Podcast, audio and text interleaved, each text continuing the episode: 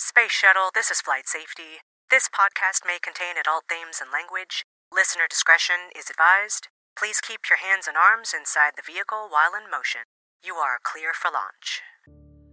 The following paragraphs are from Chapter twelve of a fanfiction titled License to Kill by today's guest fanfiction writer, The Writing Blues. Do you trust me? Sara whispers, a question that has Ava's breathing catching slightly. This isn't part of this. Sara is going off script here, and Ava freezes, not knowing what to say. A single finger drifts up to her stomach, finding its way to her breastbone before coming back down again. Swallowing thickly, Ava shifts her thighs to gain some kind of friction. I don't trust anybody, Ava replies, as Sarah's eyes flicker upwards to her once more. It's not the answer Sara was looking for, and Ava knows it. But she has no idea why this question is being asked right now in the first place. Teeth nip into the soft skin of Ava's thigh, right over a scar that came from a bullet graze four years ago. Do? Sara lilts, her lips soothing the same place she just bit.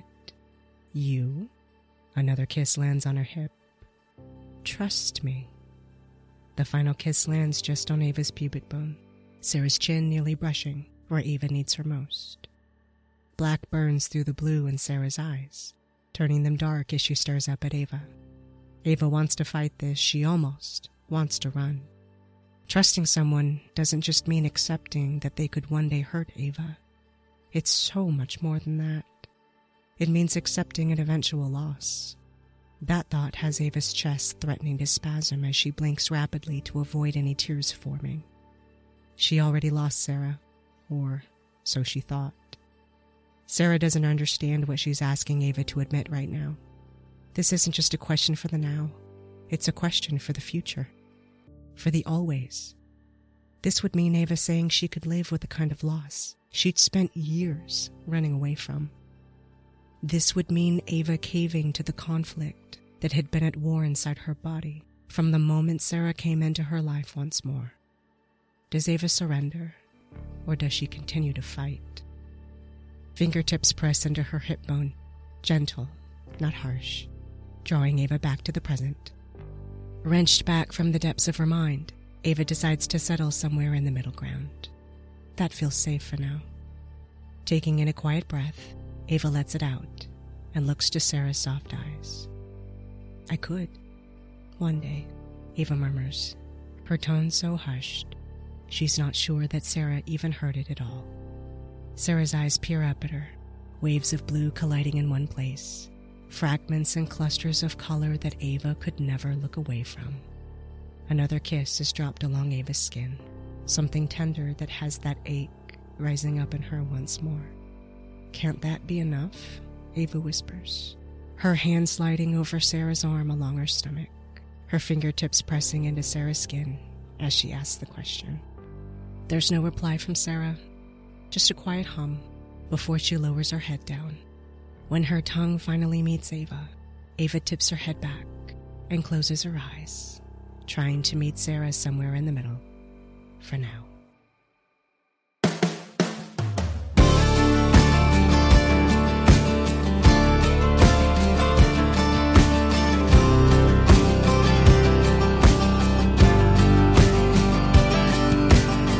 To the north, south, east, and west, four corners of the world. Greetings from the wild, arid desert of the American Southwest. I'm your host, Chaos Blue, and this is the Fanfic Maverick Podcast. Today's guest fanfiction writer is The Writing Blues. She's been a member of A O three since two thousand sixteen and has fifteen fanfiction works posted for the one hundred. And D C's Legends of Tomorrow. She's into hiking and camping with her dog, hell yes. And The Writing Blues also has synesthesia, which means that she sees colors when she hears music. She also plays several musical instruments. I love that. The Writing Blues, thank you so much for coming on and joining us today. How are you doing? I'm good. How are you doing? It's all good. It's a beautiful Sunday. We're having great weather out here in the A Z, so I love that. Musical instruments. What mu- musical instruments do you play? Uh, I play the piano. That's what I played first. And I also play acoustic and electric guitar. Oh my gosh. That is like the best combination ever. Like, can I just say that? Because like I play the piano, right? But that's all I play. I never learned any other instruments. So when I look at myself, I'm like, that's so nerdy. All you do is play the piano. I always wanted to learn the guitar because that just sounded so badass. So kudos to you that you can do both. I love that. What kind of music do you play on the on the piano, or do you like to play on the piano? Like, is it the classical stuff? Are you more into like modern? I play whatever I want to play. I don't have a specific genre that I like to play. If I get a song stuck in my head, I will typically go to the piano and learn it or play it until it's out of my head. So it's a little bit of anything and everything. I was taught to play with classical. That's what I was taught, uh, how to play the piano. I kind of gave that up. I wasn't super interested in classical, or I at least wasn't interested in being told what to play. Sure. Yeah, I get it. I play a whole bunch of different songs. I think most recently I was trying to learn, my little sister is obsessed with that new song, Vampire by Olivia Rodrigo. So I learned to play that for her. So it's just a whole bunch of everything. There's no one specific genre. Oh, that's so, so cool. I love that though. Music is so cool and so creative. So that's super cool that you do that. In addition to writing, which you write so well. I'm so excited to talk about this fan fiction that we're going to be talking about today. But speaking of fan fiction, why don't you go ahead and tell us how you first discovered fan fiction for the first time? I want to know how that happened and what did it feel like when it happened? So I was pretty young when I discovered it. I would read anything and everything I could get my hands on. And my mother one day, we had a tablet that we used for Kindle, but I found a way to get around the little child locks that she had set on it so I could get to the internet. And I started trying to find books on Dropbox, because you can sometimes find whole books people have uploaded onto Dropbox. But I ended up finding fanfic, and I, I was about ten. I don't remember exactly what I was searching. My family used to watch N C I S. I was trying to find something about Tony and Kate, which are two of the characters from the show. And I yeah. think it was one of the like fourth or fifth things that came up, but it was fan fiction and I had no idea what it was, but it said story. So I thought, why not? And I decided to read it anyways. As for how it made me feel, I was pretty young. I just kind of thought it was another story. I didn't, I still didn't fully understand what fanfic was back then. I was just surprised that somebody had actually written something about the show. And then when I discovered that there was an entire just series of page after page after page of these characters in different situations, I was really excited and I tore through a whole bunch of them in one day. But it wasn't until I was older that I actually like realized there was a bit more importance to fanfic than just, you know, a ten-year-old thinking, oh, I have more to read now. Okay, so you found fanfiction on Dropbox, it sounds like. It wasn't Dropbox. It might have been fanfic dot net. It might have been. I just know it was on the internet. I was ten. I wasn't really paying a ton of attention as to where it came from. I know I used to read on fanfic dot net before I found A O three, but I don't remember exactly what the site was that I found it when I was ten. Oh, got it. Got it. Okay. I just wanted to clarify that because I was like, wow, you would have been the first person to discover fan fiction on Dropbox if that was the case, because I never heard that one before. like... Okay, no, that makes sense. But I don't think that's where I found it. Oh, darn, darn, darn, darn. No, that's cool, though. That's cool. And, you know, I would not have been able to remember anything at ten years old either as far as what website I went to. But you're probably right about fanfic dot net. I mean, I feel like that's how a lot of us were introduced, right, to fan fiction at certain points in our lives and stuff. But right. I wish I remembered exactly, because I've tried to find one of the first few things, because I, I remember Bleeding Love by Leona Lewis was the title of the very first thing I ever read. And I remember because I then went to YouTube to find that song. But I have I can't find the fic. I know that was the first one I ever read, and I know it was an N C I S for Kate and Tony, but I have tried so hard over the years to find that thing, and I just can't find it. So I don't know where it is. I don't know if it got deleted. So I think that's why I can't find where it was from, because it's just disappeared. Oh, yeah. No, the same thing happened to me. The very first fan fiction that I ever read in my life was just on somebody's personal Shrine site back in nineteen ninety-seven. And that Shrine site is dead and gone years and years and years ago. So I'll never be able to go back to the very first fan fiction that I ever read. Always so sad when things get deleted or they just disappear. You can't find it.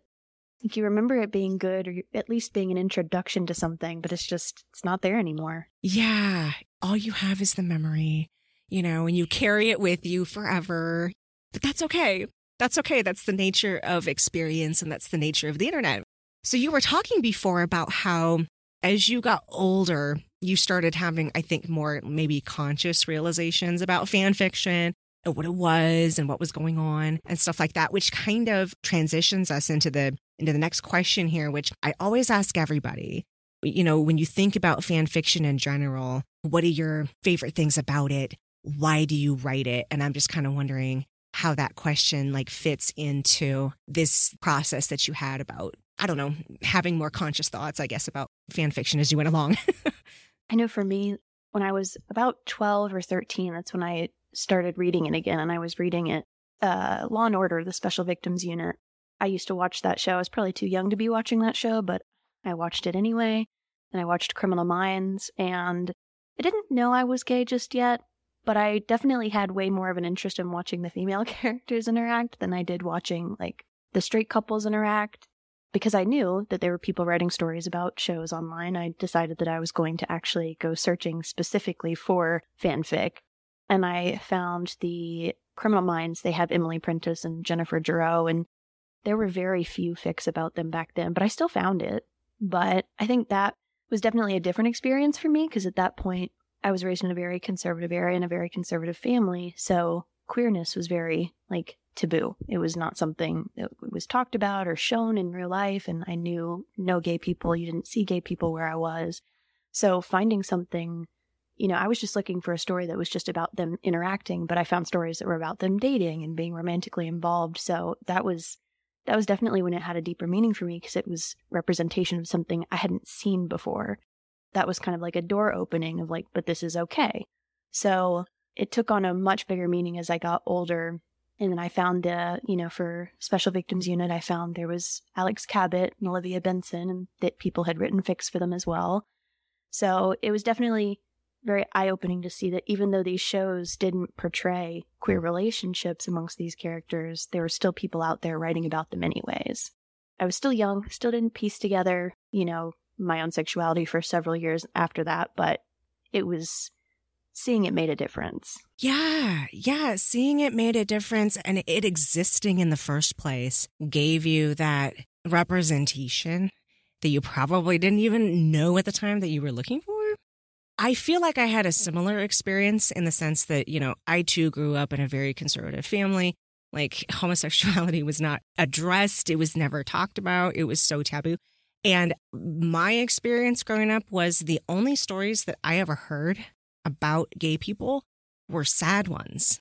You know, they end in tragedy and they're terrible, like horrible, grief-ridden stories.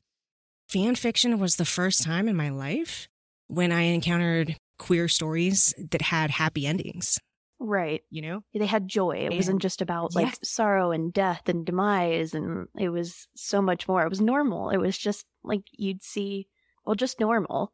Yes, I love that word that you just used there, was normal. It was so normal. Like, it wasn't, I don't know. It was just this this revelation to me where it was like, oh, you mean you can exist this way? And it can be normal, and there can be joy, and there can be like happy endings. Like, that was so revelatory for me.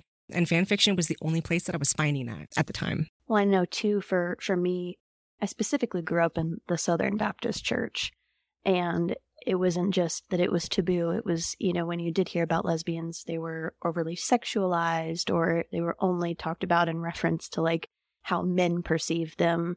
So seeing fanfic where like nobody was over sexualized and it was just completely normal romance, like nothing overtly sexual. Like, it, and there, I know there are, you know, smut fics out there, but those weren't the ones I was reading at twelve.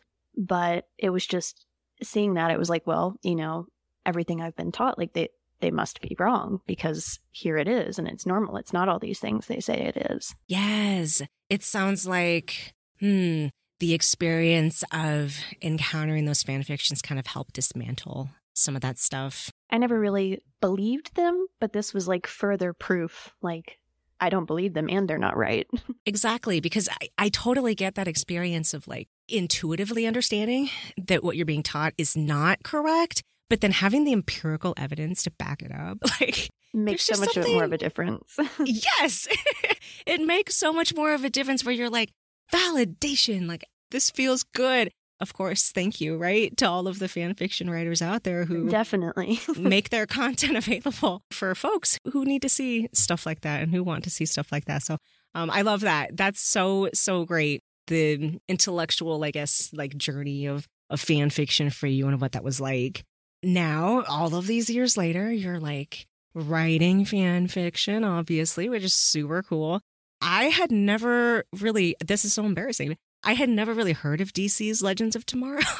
Like, there are so many things in the world I've never heard of. I've introduced that to people before, and they'll know all the other shows. They'll know Arrow or Supergirl, but not. That's been a pretty common reaction, is that not many people know that, that Legends also exists within that universe. Yeah, yeah. Maybe it's like best kept secret or something like that. But yeah, after I read this fanfiction, I was like, oh, I need to check out this show. This sounds so cool. I wanted to know how you got into that particular fandom. And what made you fall in love with it? So I started watching with Arrow, which I don't even remember what year it came out in. I want to say it was two thousand eleven, but I could be wrong. And we used to watch it as a family. My little brother especially loved like all of the D C comic superheroes and everything. So when the show was coming out, it was a little too dark probably for him at his age. So he did stop watching it, but I kept watching it. And Sara Lance is a character in Arrow. And she was one of my favorites, but I think it's season three, she gets killed off in Arrow. What? Yeah, she they killed her off, and they bring her back, and then she went on to Legends. So I watched Legends initially because of her, but I stayed for all of the other characters and cast and just the insaneness of the whole show. But that's how I got into it, is I, I'd been watching Arrow since the beginning, and I never got super into The Flash or Supergirl, which all exist within that little universe, but I was always super into Legends from the beginning. I'm glad they brought her back and put her on that show, because she's why I started it, and I stayed for everything else. You know, she was one of my favorites in the show, but there's so many other amazing characters in that show. Yeah, it sounds fascinating. But yeah, like, it's so funny how sometimes we get into shows initially just because of like one little hook. One little hook that's like, oh, I definitely have to watch this for, for that or whatever. And then we end up like falling in love with the whole thing, which is super great. I love that. Is this an ongoing show or did this end already? They were supposed to have a season eight, but it was canceled. Season seven left off on a pretty big cliffhanger. It was very clear they expected to get a season eight. I think it was, I don't remember the exact month, but it was last year. Around the spring, summertime that it was canceled. Typically, the show is renewed, or you at least have news of re- some sort of suspected renewal before the show ends. But the show actually had ended and there was no news of renewal. So when it hadn't been renewed by the time season seven was ending, I was really worried about it. And then, of course, it was in fact canceled. Oh, man. And on a cliffhanger, too. I mean, it's a devastating thing when a show gets canceled before it's supposed to in the first place. But when they end on a cliffhanger, you're just like, what the fuck? I hate that. So I'm assuming, based on my long experience in the fan fiction spaces, that that cancellation must have spurred a whole lot of fix-it type ending fix trying to resolve that cliffhanger for people. You know, I really expected a massive boom too, because I've also seen that happen, or ships where you expect characters to get together and then they don't and people fix it. And there were some, there were some that came out, but I thought there'd be a lot more than what there were. There was a handful, but the fanfic writing, it had been slowing down for a while before the show was even canceled. So it probably shouldn't have surprised me that there weren't as many that came out. But gosh, I don't even know exactly how many there were that came out. I know there's one that's a continuation and it's still going. It's fixing season eight and it's in its part two now, I think. But that's the only one that's still going, that they're still fixing, to my knowledge at least. I could be wrong. But yeah, there weren't as many as I thought there would be. I really expected a boom too. I even expected a boom of like just normal fic, like not necessarily fix-its, but there wasn't necessarily that either. There was a small boom, but it wasn't what I expected it would be based off what I'd seen in other fandoms. Right, yeah, because yeah, you probably have seen the same thing that I do, that certain decisions made on the media side tend to affect what you start seeing on the A O three fanfiction side. Yeah, so that's so interesting. That it- I remember when Lexa was killed in the one hundred. That was actually what drove me back into fanfic when I was about fifteen or sixteen, was her dying in the show. And A O three just exploded. And so did Tumblr. And that was kind of what made me aware of the whole bury your gays trope, which is now turned into cancel your gays. But there was a massive spike and a massive boom when that happened. And I know that uh, for Supergirl, Supercorp also had a massive boom. And then Warrior Nun was canceled, and they had it. They're still having a massive boom in fix. But I think I think that's because Legends of Tomorrow has always been kind of a smaller fandom. Maybe it wasn't around season three, season four, but I've noticed that it's been kind of dwindling, even on other social media platforms for a while, which is sad. I think there's some users who have moved on. They they used to write for this fandom, but they write for Warrior Nun or for, um, what is it, N C I S Hawaii. So they're still around. They still write. They just write for other ships. So I really did think there'd be a boom, though. So, but there still were, you know, a good handful of fics coming out at the time. Well, and you never know, I guess, in the future, right? As new people discover the show, because I'm sure it'll still be available for streaming on different platforms and things like that. And sometimes that inspires people to like come in who weren't there uh, at the time, you know, that all this was going down. And, and sometimes you get some really good stuff that way. So that's so interesting. But, you know, regardless of what did or didn't happen on the fan fiction scene with the fix-its, you have contributed this gorgeous piece. It is called License to Kill. And the story is so many things. Like, it's hard for me to encapsulate it in a single sentence, because this is like spy assassin intrigue. This is slow burn. This reminded me a little bit of like James Bond-esque type suspense. There's mystery here. And of course, like love interests and things like that. It's so many different things. Like you, you did this amazing job of weaving all of these things together. I am wondering, well, okay, I actually had an initial question for you that occurred to me as I was reading this, because I was looking at the dates that you posted it versus the date that you posted the last chapter on the first part. And I was thinking, did she write all of this in that amount of time, or did she write it beforehand and then post it? So like my initial question was, how long did it take you to write this whole thing from beginning to end? So I am a serial procrastinator. That was my, the semester I was writing, this was my final semester in college. And I also don't sleep. I have really, really bad insomnia. And so when I'm not sleeping, I'm writing. But typically I, I was writing these on the days that they, that, that they were posted. So these, this wasn't written out ahead of time. I did have a really extensive outline. I have a really weird way of outlining that I've since fixed because that wasn't working for me. It was basically the whole scene, and I would just have to go and flesh it out later. I wasn't writing all of the chapter in just, you know, I think it was like twenty-four to thirty-two hours typically in between the first series of chapters. But one of my, you know, flaws with that is that I wasn't editing, because I hate editing, because I, I would have to post right away, or I would convince myself to not post. So the reason it's not edited for the first like twelve chapters, I think, before Crincher came, is because I would just post it right away so that I wouldn't, you know, back down from posting it. So right, right. Yes, it would, I want to say it would take me, I didn't write all in one sitting, so it's hard to say exactly how long each one took me.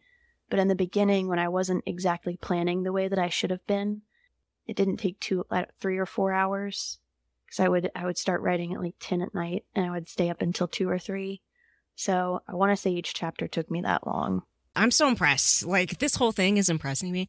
I'm a slow writer. That's probably why I'm so impressed, because like I could never. These chapters are not like wimpy little chapters. These chapters are like they're bulky, you know, there's stuff in there. And so, like, you, you, you know, I'm sure that every time you posted a new chapter, nobody was disappointed by the length of it and, like, how much, like, stuff happens in it. I'm just so impressed that you're able to, like, write a whole bulky chapter in four hours. Really? It takes me longer now because I do a much better job of planning and do a much better job when I, it took me about five days to write the whole outline for this. And then I spent another five days tweaking it. And then I spent another five days changing it. The story that I wrote is not the story I had outlined initially. It changed about three or four times. So that's why there's some continuity errors here and there that I notice. I'm not sure if other people notice. I wish I had time to go back and fix them, but I always forget where they are. That's been a problem, but it does take me significantly longer now to write, and I'm actually glad it takes me longer to write now because I end up being much happier with the finished product because I've actually edited it and actually, like, planned out what I want to go where, because the plot in that story kind of fell apart on me a little bit. So I'm much happier now that I go slow. So I did go fast. It wasn't necessarily yeah. a super good thing.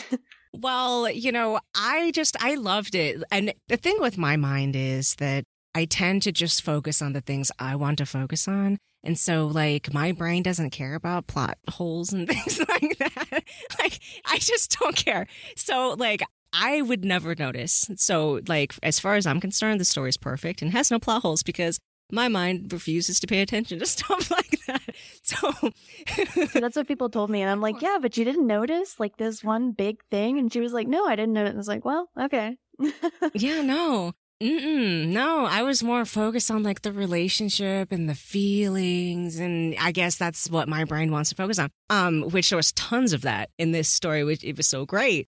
I'm kind of wondering, like, what inspired this particular story? What made you want to write License to Kill? And were there any, like, particular themes or messages or anything that you were hoping to kind of explore specifically? I think for this, so we were actually, me and my partner were rewatching Killing Eve as I was trying to plan all the different fics for the, it's the A U guest challenge. I actually don't know if that's how it's said. I think that's how it's said. But this story was part, I don't even know the number in that challenge. And I hadn't started writing it yet when we were rewatching Killing Eve. And it kind of started inspired off of that because they definitely, Villanelle and Eve, kind of have that push and pull. And, you know, one of them's an assassin and the other's not necessarily a spy, but definitely works for spy adjacent organizations. So that was, that was one of the inspirations. And I grew up watching James Bond with my family, you know. I didn't like all the different bits in it because there's a lot of issues those movies have, but I liked the spy aspect of it and Mission Impossible. I mean, I just recently watched the new Mission Impossible with my mother. So, but yeah, those are always, you know, movies I really liked. And there's not, there's one queer spy movie. It's called Debs, but it was, it was not my favorite movie.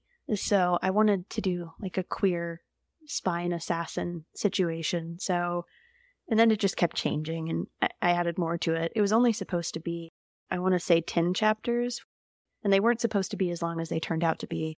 But this was the first idea of the August challenge where you write thirty-one things for thirty-one prompts. This was the first prompt that I started with. So it just kind of became its own beast the more I kept adding to it.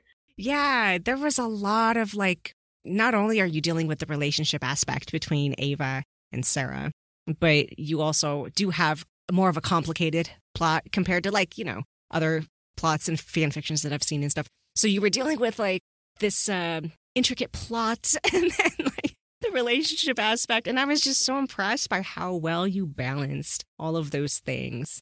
Because I feel like the plot could have easily overtaken the story of the developing relationship between the two characters, right?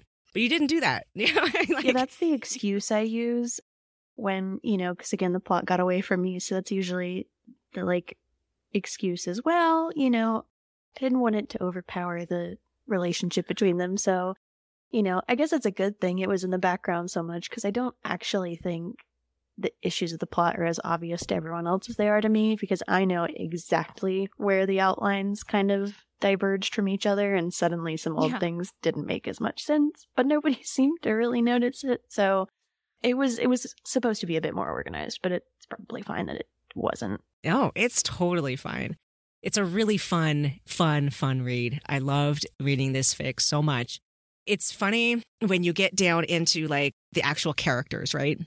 Because I, I love looking at the relationship dynamic between two characters and being like, okay, what kind of dynamic archetype, right, are we looking at here and stuff? And this this reminded me a little bit of like the Grumpy and the Sunshine character dynamic a little bit. Ava is so funny, and I don't know, because I've never seen the show, so I don't know how close this is to how they are in canon, but in your story, Ava is so precise, right? She seems really organized. She seems like really data-driven, responsible, like on point. I mean, like unflappable, right? And, and then you have Sarah, and she seems to be the total opposite. So chaotic, so like, woo, just kind of whatever I feel like doing. And she introduces like these elements of chaos into Ava's life, and they seem total opposites in the ways that they approach their work. And yet they're both considered one of the best in their fields by their respective organizations, which I thought was so interesting. But it was so cool to watch two characters who are complete opposites interacting with each other in this way. It was so interesting. I feel like I related more to Ava because I am that like super logical, like, you know, buttoned up person who's like, ah, you know, um, and I just I, I thought that was funny when we we were talking before we were recording, and you were telling me like, yeah, I kind of have like chaos energy a little bit, and I thought immediately when you said that, I thought, oh, that sounds like Sarah. It's funny because I think I think it's like a mix. Like I actually do really well with routine and structure, and I'm quite bossy. Like I like to have things structured a certain way, and people can do what they want as long as they like do it within that structure. But then when it comes to other things, like I get side rail or like what is it? Uh, sidetracked. I get sidetracked quite often, and there's several areas where it's just more of a go with the flow situation. So I think like a mix of both probably, but definitely I always liked Ava on the show because she is very detail-oriented, but throughout the different seasons, you kind of watch her like slowly let go a little bit and kind of start to do things like the Legends way.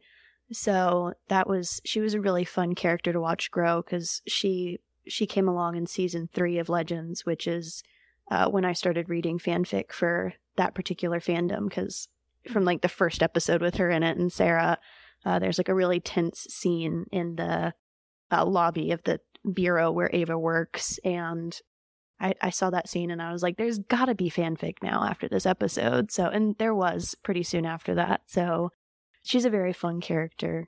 Oh my God, that is so awesome. And yeah, it's so funny when we encounter these scenes in canon, right? And we can like, it's like we have this sixth sense or something, and we can look at a scene and be like, that scene, that had to have inspired like a thousand fan fictions at this point, right? That's my favorite thing to do. I live alone now, so I have no one to point those things out to. But when I had people living in my house with me, that was always my favorite thing to do. When we were watching a show, I would pause it and be like, see that scene right there? That right there. And people people would look at me like I was crazy because I was the only fan fiction person in the house ever. But anyway, yeah, so that's just so interesting. You know, the thing that I, I find interesting, you said that Ava kind of has this development in the way that she functions, I guess, in canon, right? I saw that element in your fan fiction so many times. And I remember I made this note as I was reading, and I was saying in my notes, you know, a lot of times what happens with this grumpy character and the sunshine character dynamic is the sunshine character wears the grumpy character down through attrition, basically. You know, until they like sort of learn to relax and everything a little bit. So that's very interesting that that's also the journey that she takes in canon a little bit, is that she kind of learns to, I don't know, do things a different way or see things a different way. In terms of like actual personality, I think Ava's typically called the more sunshiny one, but that only came later when she kind of loosened up and let go a little bit, uh, whereas Sarah's always been kind of the one that's, you know, a bit more moody. But when it came to like how they tackle problems, like Ava would be the grumpy one, whereas Sarah was kind of, you know, throw whatever you want at the wall and hope it sticks. It's interesting because they both got, they kind of like mixed how they do things a little as the seasons went on. Like Sarah started, you know, actually, not that she never had plans before, they just weren't fully formed. They weren't like the kind of plans Ava would make. So, but they kind of started to blend who did what even as the show seasons went on. So it, they were two very fun characters to watch on that show. I mean, every character on there was, but that was that was one of my favorite romances on the show was was them. One of the things that I really loved about watching these two characters in your fic was just, I feel like you did a really great job of leading us down this path. And maybe this was like, I don't know, maybe this felt different for me because I was reading this fandom blind. But you did this really beautiful job of pointing out how profound this connection was between Ava and Sarah because of their respective backgrounds. When I went into this fic and you established immediately, like, Ava is a spy and Sarah's an assassin. And I'm thinking in my brain, okay, great, got it. Spy, assassin. But I don't really sit there for five minutes to really think about what that means. And it wasn't until you started talking about that in your fic that I realized, oh my God, being a spy, being an assassin for these shadowy organizations means a lot of things to a person in their day-to-day life. You know, it, it didn't occur to me until you like went there in your writing. They're so disconnected from normal human interaction. That was like a revelation to me. Like, oh my God, yes, of course. Because you have these beautiful lines in there about how disconnected and how unmoored Ava is. You know, her parents are dead. She's got no family. She's got no friends, it sounds like, except for Dimitri and his wife. Maybe Gary, if you want to count Gary, but I'm not counting Gary. That's kind of the canon attitude. He is, is Gary's kind of there. I like him in canon, though, but he... Yeah. Yeah, it's so, like, she lives this, like, you know, on the one hand, I suppose she really loves her work, but on the other hand, like, how how isolating is that? That you have no one. This was from the first outline I did, and I had to kind of change that as I went, because the first outline was how the story was supposed to go, and obviously it didn't go that way. So I kind of had to reroute, and I love slow burns. I love reading slow burns, so I have a hard time not writing slow burns, because I think that we write what we want to read. At least I do. I I wouldn't be able to write something that I wouldn't want to read. Absolutely love slow burns.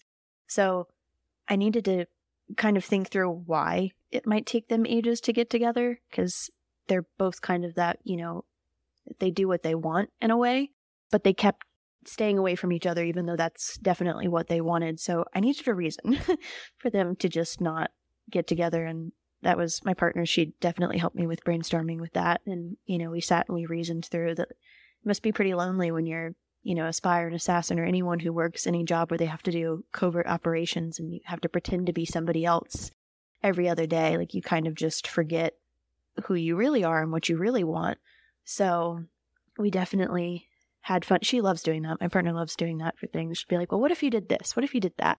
So she definitely helped a ton with this. And there's several lines in there that are her responsibility that she, she said they should say something. So she's, She's very helpful with that, but that was kind of why that was in there, is because I needed a reason for them to not just grow together in the relationship, but also grow on their own, because they both got tired of the way that things were. I love that, because yes, you did such a tremendous job with that, of like explaining that that's kind of where they were both coming from, because Sarah has a similar background, right? Where she's kind of estranged from her family. They think she's dead, actually.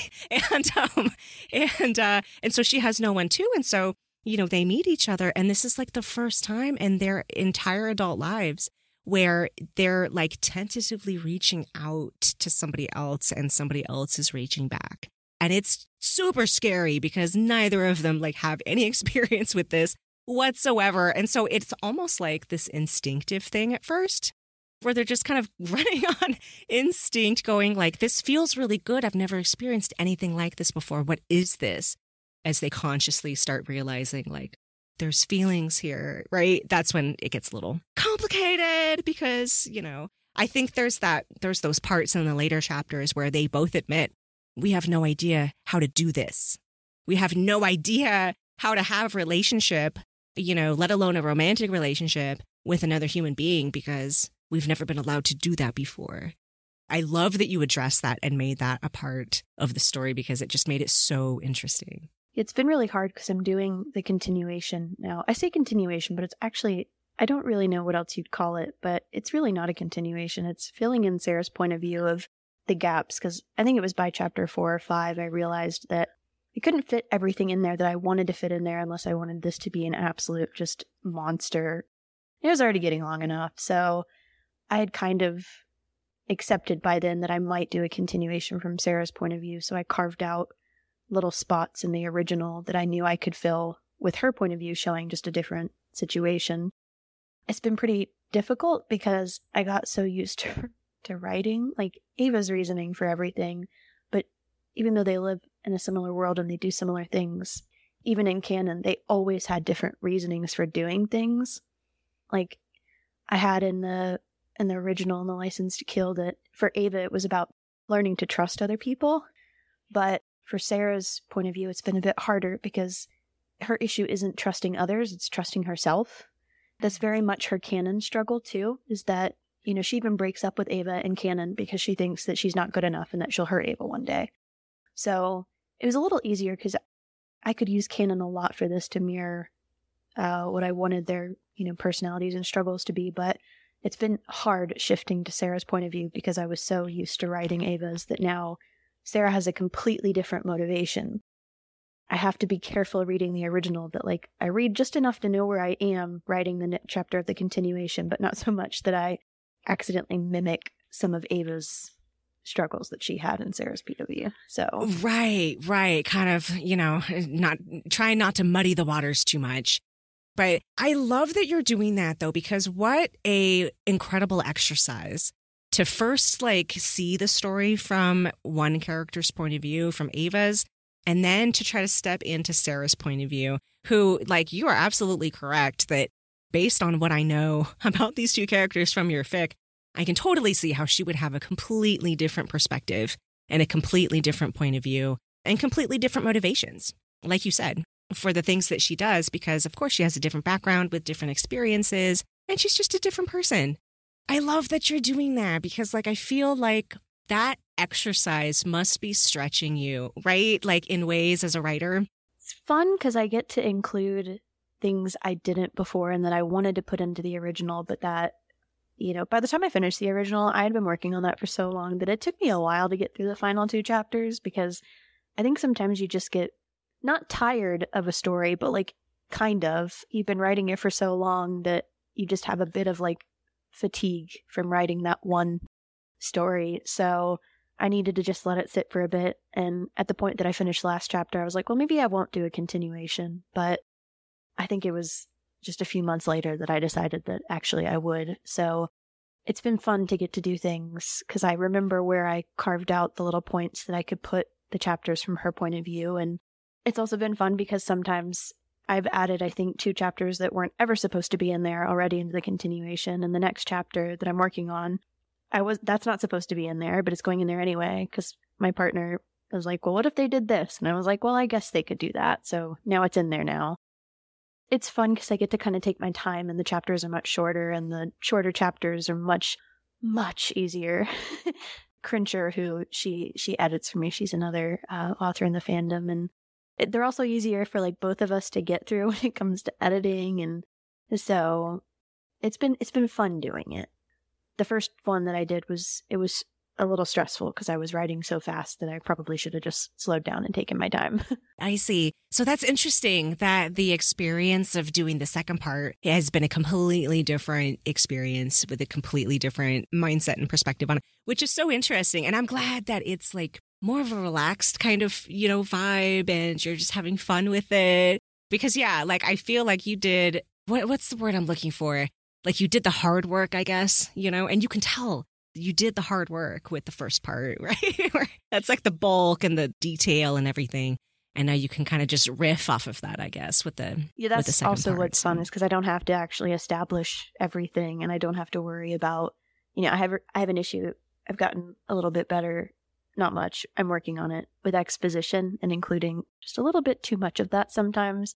And in the original, I know I included a lot, but the good thing is, is that now it helps me because I don't have to explain things in the continuation the way I did in the original. But yeah, it has been really different because I'm, I'm kind of just putting smaller pieces in place and not establishing like a foundation this time. Right. Exactly. Well, that's so cool. And that's so exciting.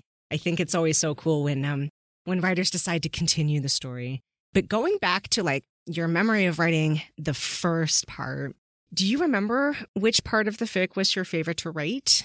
There were a few different parts. Now, in like retro or hindsight retrospect, whichever you want to say, the part that I actually ended up being the happiest with is the part that I dreaded writing the most. I have a really, really hard time writing endings, like a really hard time. I don't know what it is. I think it's just because it's final, so you have to make sure you wrap everything up and wrap it up well. But I had a really, really hard time with both of the endings. And I think Crincher and I spent like, I don't know, forty-five minutes or longer on a on a Word document just trying to figure out how it was going to end, because even the endings are not what they were supposed to be originally. That's why there's two, because I couldn't decide. And I just said, you know, fuck it, there's going to be two. But I had such a hard time writing those and planning those, but then they actually ended up being my favorite. The second ending, the last chapter, chapter twenty, was my favorite chapter that I wrote, even though I dreaded it as I was getting there, because it just, I wanted it to be like a solid ending. And I wanted to wrap up everything that I wanted to wrap up, but it just, it seemed like a big task. But now that everything's done, that's still my favorite chapter. So I don't know if there's one that I like enjoyed writing or a section that I enjoyed writing more than the other. I had a pretty good time with it, except for the endings. I had a, you know, it was pretty level the whole way across. But, you know, the funny thing is that now that the endings are done, they're actually the ones that I enjoy the most. So that's so, so cool. I was going to ask you, too, as a follow up, like what part of the writing process was the most challenging? Would you say that the answer is kind of the same for that question, too, as far as like the last chapter being the most challenging? Or yeah, I think like there's a few things. Like I have a hard time with the first line, like the very first line of the very first chapter. Really? Like sometimes I have a good line and I'm like, this is good. This will work. Like I like that it starts off this way. But other times, not so much. Like again, Crincher has been a ton of help with that because I'll tell her kind of how I want to start it. And then we'll sit and brainstorm and eventually we'll find something together because she's she's really great with starting her things off. But I have a hard time with starting that first sentence and um, the planning. I have been a lot better and a lot more organized with the planning. And again, that is also thanks to Crincher.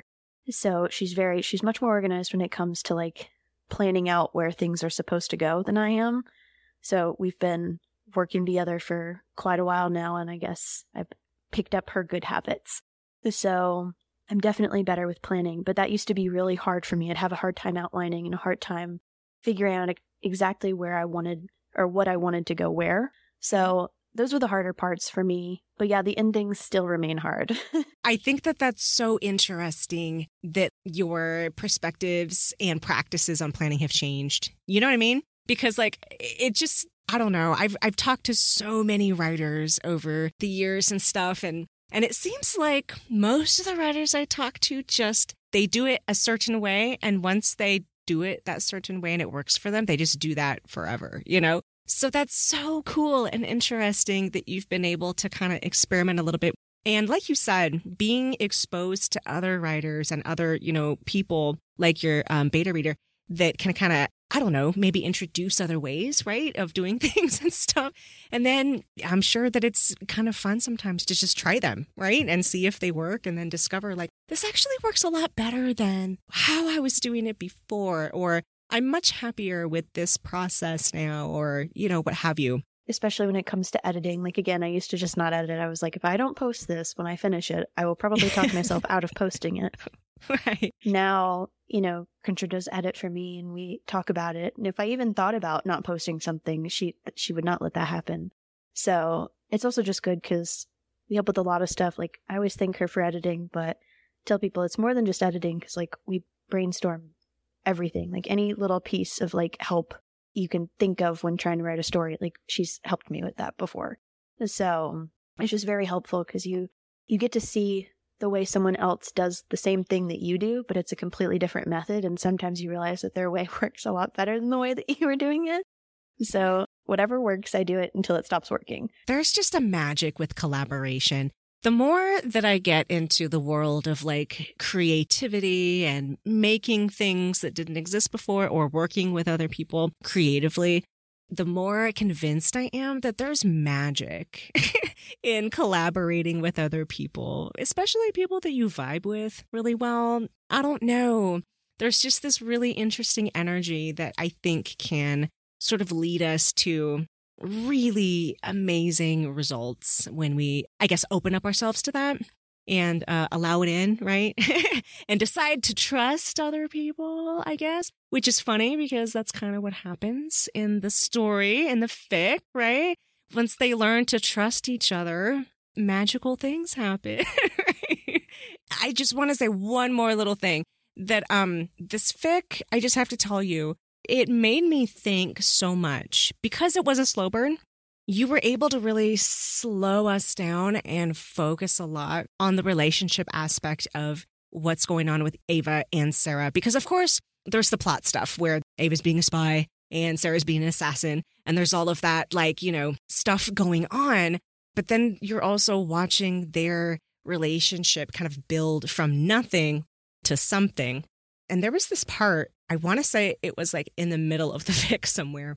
There are these parts where they save each other's lives in the course of their work. They save each other's lives. And when I looked at that, I was like, oh, that's so interesting and so cool. Like, you know, that they could save each other's lives. Like, that's high stakes, right? Then there's this part in this fic where Ava is in the middle of working and... you're going to have to forgive me because the way I remember it is maybe not the way it actually happened, but I feel like there was some sort of bomb that went off and it really like scared Ava. She seems to have some prior experience with that that was not so good. And so Sarah shows up in the middle of that and Ava's like, what are you doing here? And Ava goes, oh, I, I knew you would be scared because this bomb went off. So I, I showed up because I knew that you would be scared. And that hit me. I have to tell you that that hit me in this way that made me think all week about this. I've been thinking about the different kinds of love that there are. And of course, you know, high stakes love where it's like life and death and you're saving your partner's life. And it's like, ah, and of course, that's exciting and stuff, right? But then you get down to this other like level of love where it's not so much high stakes. But it's a more intimate kind of love because you really have to know somebody. Sarah would really have to know that about Ava to show up like that and to be like, I know this isn't like saving your life or anything, but I didn't want you to feel sad or uncomfortable in this moment. So I decided to be here to give you that comfort that you needed. And to me, like that almost felt more profound than them saving each other's lives. Yeah, I almost... that scene, I think it's the marketplace scene where Sarah, she comes to tell Ava that there's a bomb going off later that night. And she came there specifically to warn her, even though, you know, she was injured. That was the one scene that made it from the very first outline. And I was going to cut it because I was like, this doesn't, it doesn't really fit necessarily anymore. And then my partner was like, don't you dare cut that.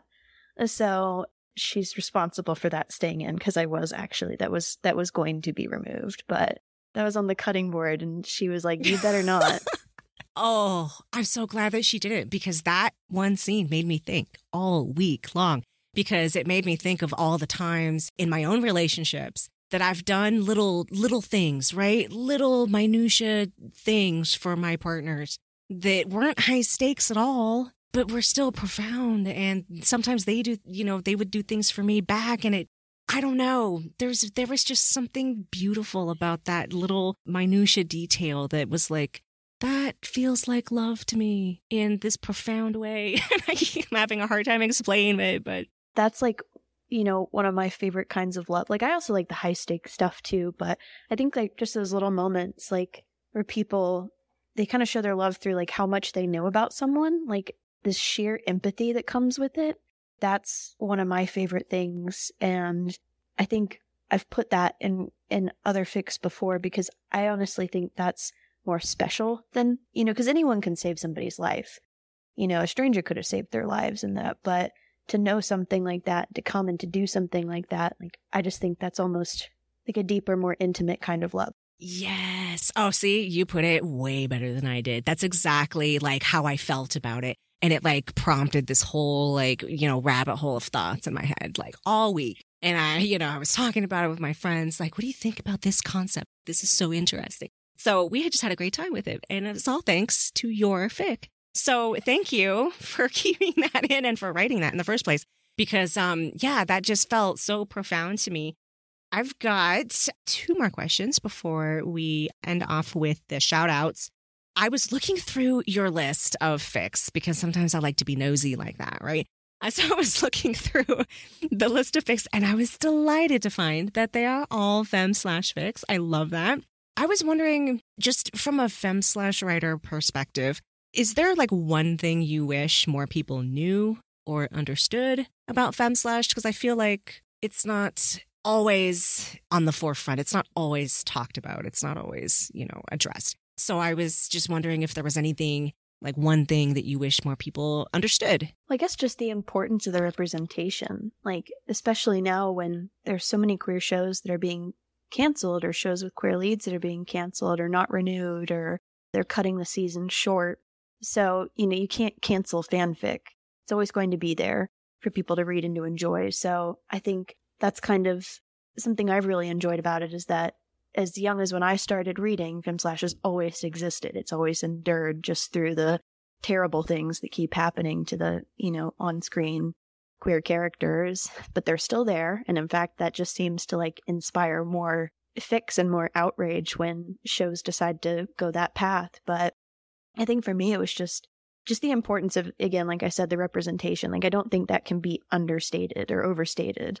It's just, you know, that really helped me when I was younger, and I saw that and realized it's normal and it's not taboo, and it's just just seeing that there and seeing how normalized it was. So I think, but just how many fandoms there are out there, and and almost every single one of them has a queer ship somewhere in there, even if it's just a rare pairing. So I just, and you know, femme slash isn't just for queer people, like straight people. I have straight friends who read femme slash and they love it. So I think that's another big thing, you know, because I had someone who was like, well, only lesbians or bisexual people read about lesbians or bisexual people. And I was like, that's not true. I was like, you don't have to just be part of the queer community to read it. So I think mainly it just comes down to the representation, because that's what meant the most to me. Yes, I would agree with that. I love that answer. Thank you so much. This next question, I've actually never asked anyone before. You're the first person to be asked this. Um, you know, it occurred to me that sometimes when we get in situations where people are asking us questions, super fun, right? To be able to talk about our projects and things like that. But sometimes there's that one question you wish somebody would ask you and then they don't. Um, so I thought I would just kind of open it up really quick. What's one question you wish somebody would ask you? And then how would you answer that one question? I spent like the fifteen minutes leading up to this interview, plus some time before that, trying to figure out what to say to this question. Um, I'm pretty reserved with talking about my writing. Like, even doing this podcast is a brand new thing. And definitely talking about my writing is outside of my comfort zone. And it's good to step outside your comfort zone. But I don't really know what I wish someone would ask me, because I'm pretty laid back. People can ask whatever or not ask whatever. There's There's not really a question that I'm uh, like dying for somebody to ask me. So the only thing I could come up with is, and it really has very little to do with my writing, uh, but I've been naming chapters after songs. They could ask like, well, why is this chapter named after this song? And then I, you know, because I love music, so I'm always happy to show people new music.